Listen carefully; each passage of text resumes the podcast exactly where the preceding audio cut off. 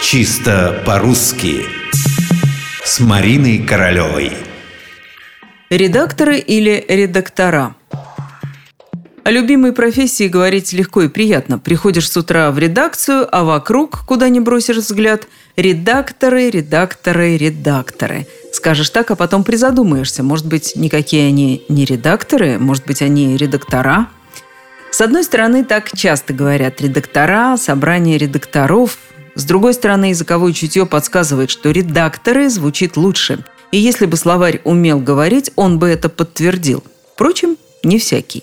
Орфоэпический словарь под редакцией Аванесова, к примеру, дает нам большую свободу. Предлагает сразу два варианта. Хотите, говорите «редакторы», хотите «редактора». Иначе ведет себя словарь ударения Агеенко и Зарова. Никаких вариантов, только редакторы.